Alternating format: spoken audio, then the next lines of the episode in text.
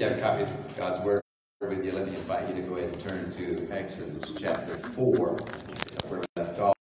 Has been called to deliver the children of Israel from Egypt, you may recall.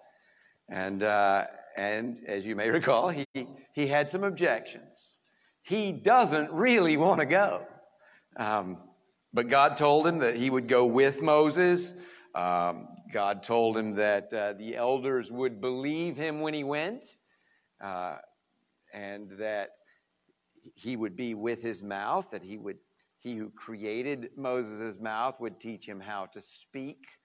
Uh, and beyond that, he would give him his brother Aaron to be his mouthpiece. And now, this morning, uh, we come to one of those really enigmatic stories. Um, you know, this is there's there's a blessing and a curse to going straight through the Bible. Sometimes you hit a passage that you just don't understand, and uh, it's, it's, difficult. But we we come to a passage like that this morning. Um, it's one of those stories that every time I read through the Bible, I read this and uh, and I just want to know what is up with that. Well, I, have had the opportunity to study it a good bit uh, this week, and uh, and I thought, having done so, that it would come into focus for me. And in some ways, it has a bit, but uh, in other ways, it hasn't. Um, our story starts simply enough. We're picking up in verse 18 of chapter 4, uh, Exodus 4 18. Hear the word of the Lord. Moses went back to Jethro, his father in law, and said to him, Please let me go to my, back to my brothers in Egypt to see whether they are still alive. Jethro said to Moses, Go in peace. And the Lord said to Moses in Midian, Go back to Egypt, for all the men who were seeking your life are dead. So Moses took his wife and his sons and had them ride on a donkey and went back to the land of Egypt. And Moses took the staff of God in his hand. So you have the scene, right? Moses took uh, Jethro's sheep way out into the wilderness, all the way to Mount Horeb, at the edge of the wilderness. Uh, that's going to become known as Mount Sinai. And there God met with him in the burning bush and called him to deliver his people from Egypt. But he can't just disappear. I mean, that might be stealing. Most likely, these are Jethro's sheep. Notice that unlike Abraham, he doesn't take them with him when he goes to Egypt. Um, but he goes home and he bids leave from Jethro and he gets it. Go in peace. And then he gets further encouragement from the Lord. And I don't know whether it's fair to read between the lines here or not. You be the judge of that. But since the Lord had to reiterate his instructions to Moses and seems to remove one unstated objection that the, uh, there's no longer a death warrant out for you. So it's safe, but that doesn't make, make, mean it's going to be easy, and that doesn't mean that there's not going to be threats. Verse 21 the Lord said to Moses, When you go back to Egypt, see that you do before Pharaoh all the miracles that I have put in your power. But I will harden his heart so that he will not let the people go. Then you shall say to Pharaoh, Thus says the Lord, Israel is my firstborn son. And I say to you, Let my son go, that he may serve me. If you refuse to let him go, behold, I will kill your firstborn son. So notice that, that God declares Israel to be his firstborn son. Now, when Jesus bore our sins on that tree, it was as Israel. True Israel. He is the only faithful and true Israelite to ever live. And in him, every other Israelite is named. Now, Moses had been plainly told what to expect when he goes to Egypt. And then something very unexpected happens, and this is that enigmatic story.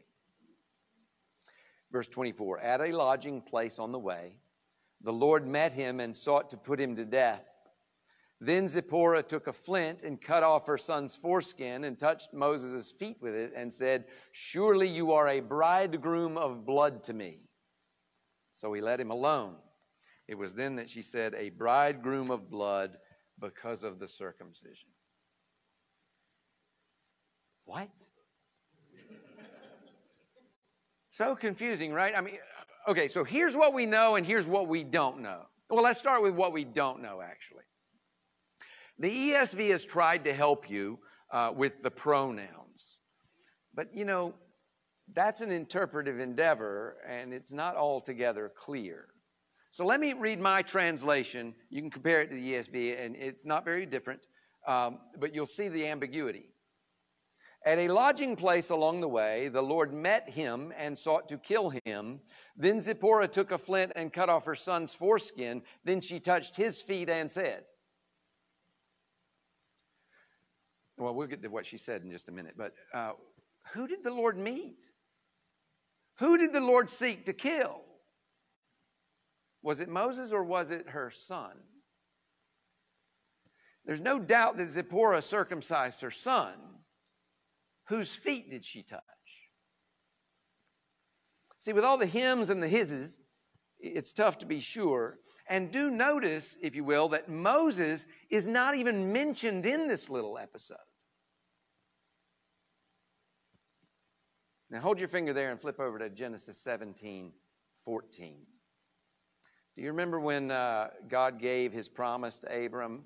Uh, he was 99 years old, right when he, you know, he tells, that, tells him that Sarai is no longer going to be called Sarai. She's going to have a child. Well, right before that, he'd made all these promises, and he said this established the covenant of circumcision. He says, Any uncircumcised male who is not circumcised in the flesh of his foreskin shall be cut off from his people. He has broken my covenant. Now, who do you think God was meeting and seeking to kill? Moses or the boy? I think that the most logical answer is the boy, but I can't absolutely be certain. Now, let's look at what she said. The ESV translates it Surely you are a bridegroom of blood to me. And frankly, that's about as good as you can get with one English word. Um, it really means something like related by covenant of marriage. Um, and, and since he is her husband, and the ESV thinks that it's Moses, you can see why they would choose bridegroom. Um, but it could just as easily be, surely you are a son in law of blood to me, or something like that. I don't know how you, we don't really have that category in English so much. But uh, so that's what we don't know. What do we know? Well, we know that God commanded his people to be circumcised. We know that Moses and Zipporah had failed to circumcise one of their sons, and we know that God sought the death penalty for the failure. Why? Well, to understand that, you need to recognize that God is drawing, and He's about to as we go through this story, He is drawing a very clear distinction between His people, those who belong to Him, Israel, and the rest. He's drawing a distinction between those who are in covenant with Him and those who are not. And Ephesians 5 tells us that marriage itself, marriage itself is modeled after the relationship that Christ sustains with his church. So I don't think you should read this story where, you know, as Zipporah being disgusted with this particular aspect of her marriage to, to Moses, I don't think that that's what's going on here. It, it does seem that Zipporah goes home after this, sometime after this. So, so maybe they decided that it's best that she and the boys stay in Midian until the dust settles. Moses is going to be busy, but who knows? But what is circumcision all about? Why is this important? Well, do you remember how at the very beginning of our study of book of Genesis, do you remember how God told Eve that her seed would crush the seed of the serpent. It was the original gospel promise after the fall. Her seed is Israel, which is, on the one hand, the church. After all, Eve, if you remember, she takes her name because she is the, the mother of all the living. And on the other hand, her true seed is Jesus Christ. the one true man of Israel, the second Adam. And as long as the promise of his coming endured, there would be a symbol of the judgment that would fall upon him. He would be cut off, his blood would be shed. So, circumcision, like baptism, which replaces it, is a judgment image. Let me think about this. What does it mean when the scriptures tell you to circumcise your hearts? Does it not mean to put to death the old man that remains within you? God, by the gospel, removes your heart of stone and gives you a heart of flesh. And, and circumcision held out the promise of that until the Christ was born and cut off. Just as baptism holds that very same promise out today. This child was made a member of the community by virtue of this circumcision. He was brought into covenant with God by virtue of this circumcision.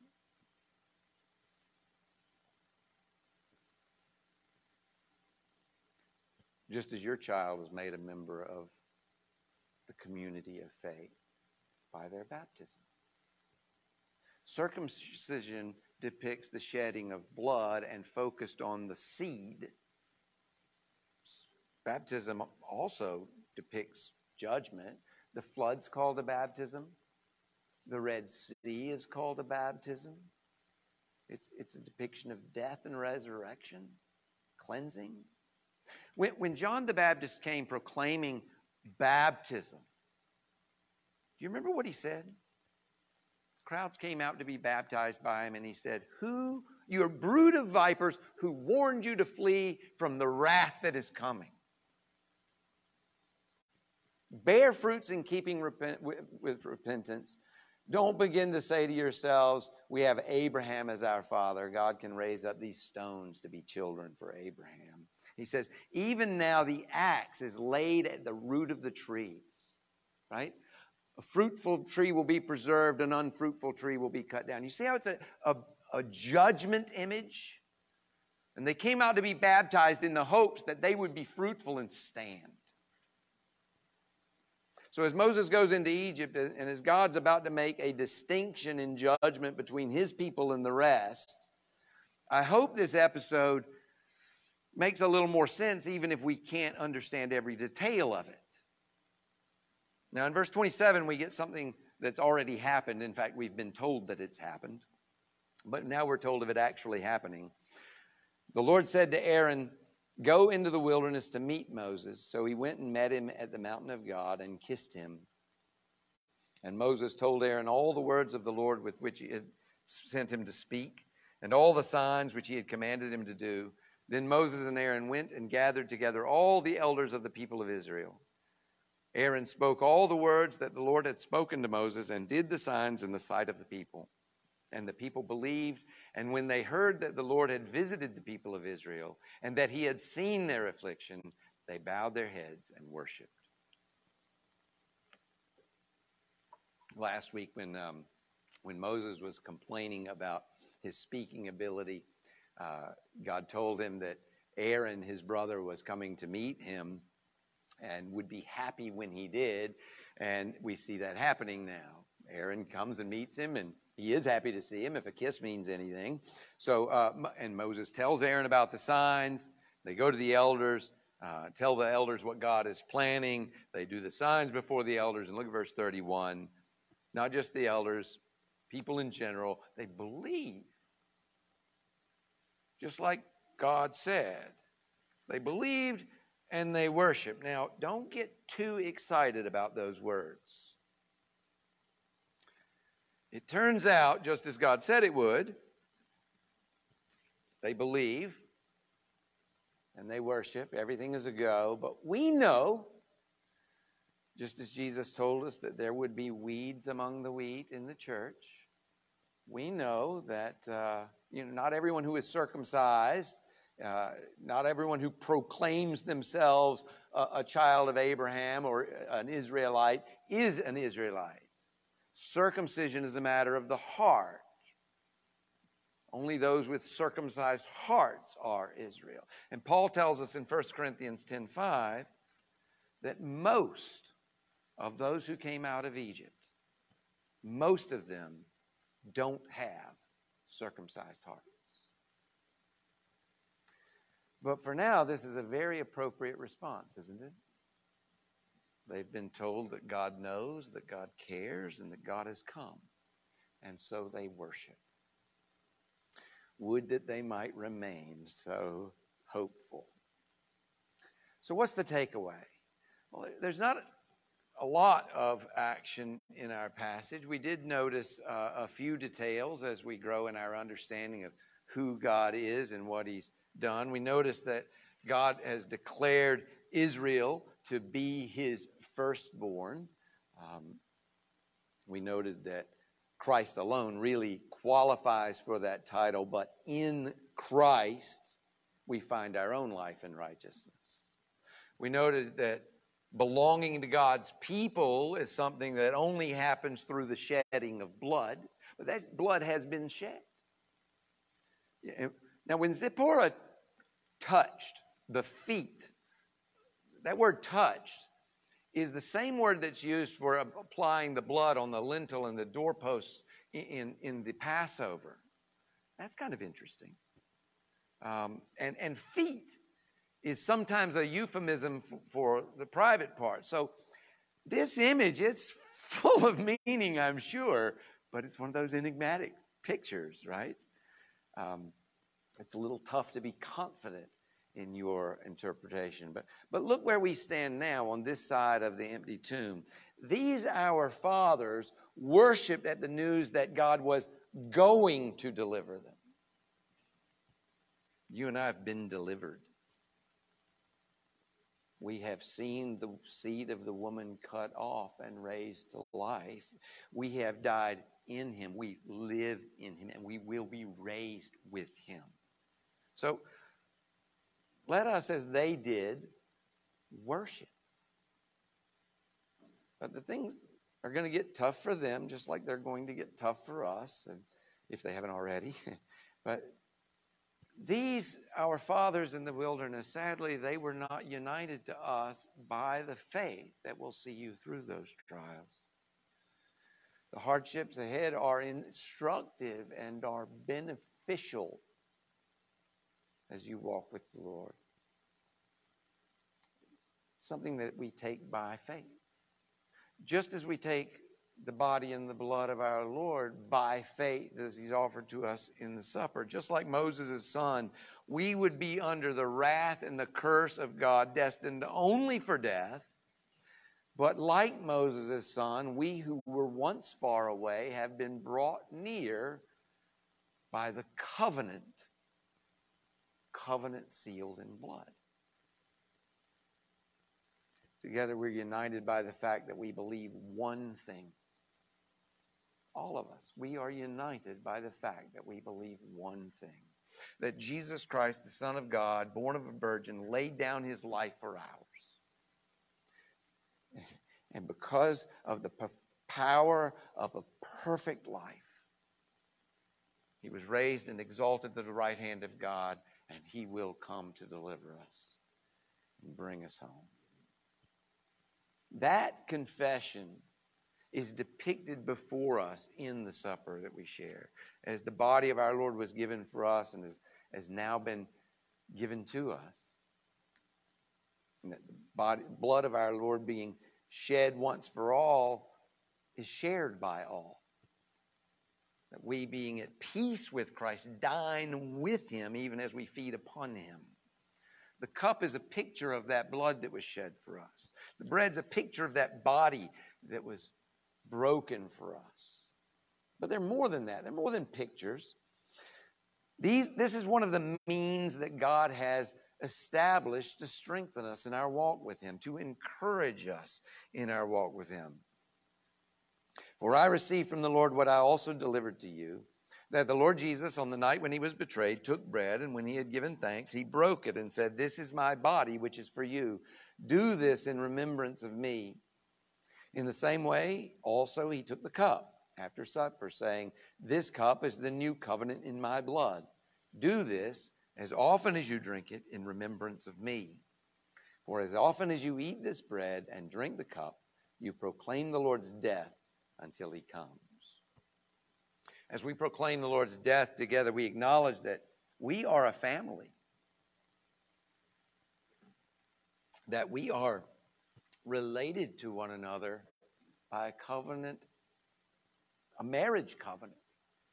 I mean, after all, marriage is based on the relationship we sustain with, with Christ. Which one's primary?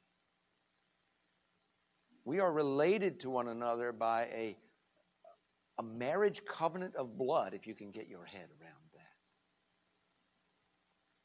that. And so we are. For we, being many, are one bread, for we are all partakers of that one loaf. So, as we come to the Lord's table, we humbly resolve to deny ourselves, to crucify that old man, to circumcise our hearts, to resist the devil, to forgive one another, to encourage one another, and to follow Christ as those who bear his name ought to, loving one another. If you know Jesus Christ as your Savior and Lord, if you have been baptized into His church, if you're a, member in good standing of the community of Christ, then you are invited. He invites you to feast with Him. If you're not a member of His community, or if you are walking in rebellion, then the scriptures caution you against joining in this supper. This is a meal for his people. It's dangerous, just as it was dangerous for Moses' son to accompany Moses on this quest as an, unba- as an uncircumcised child. It's dangerous for you to participate in the supper if you don't have circumcised hearts. Paul says, Whoever eats the bread or drinks the cup of the Lord in an unworthy manner will be guilty concerning the body and blood of the Lord. Let a person examine himself then, and so eat of the bread and drink of the cup. For anyone who eats and drinks without discerning the body eats and drinks judgment on himself. That warning's not meant for those of us with a tender conscience. This is meant this meal is actually for us with a tender conscience. It's meant to strengthen us and to encourage us in our walk with him. This is medicine for poor sick souls. Come to Jesus and find refreshment for your weak and weary soul. Will you pray with me?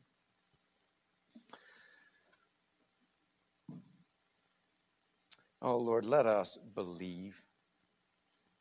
Give us that faith that holds us fast to you. We know, Lord, that it is a gift. And Father, we ask that you would help us to be diligent.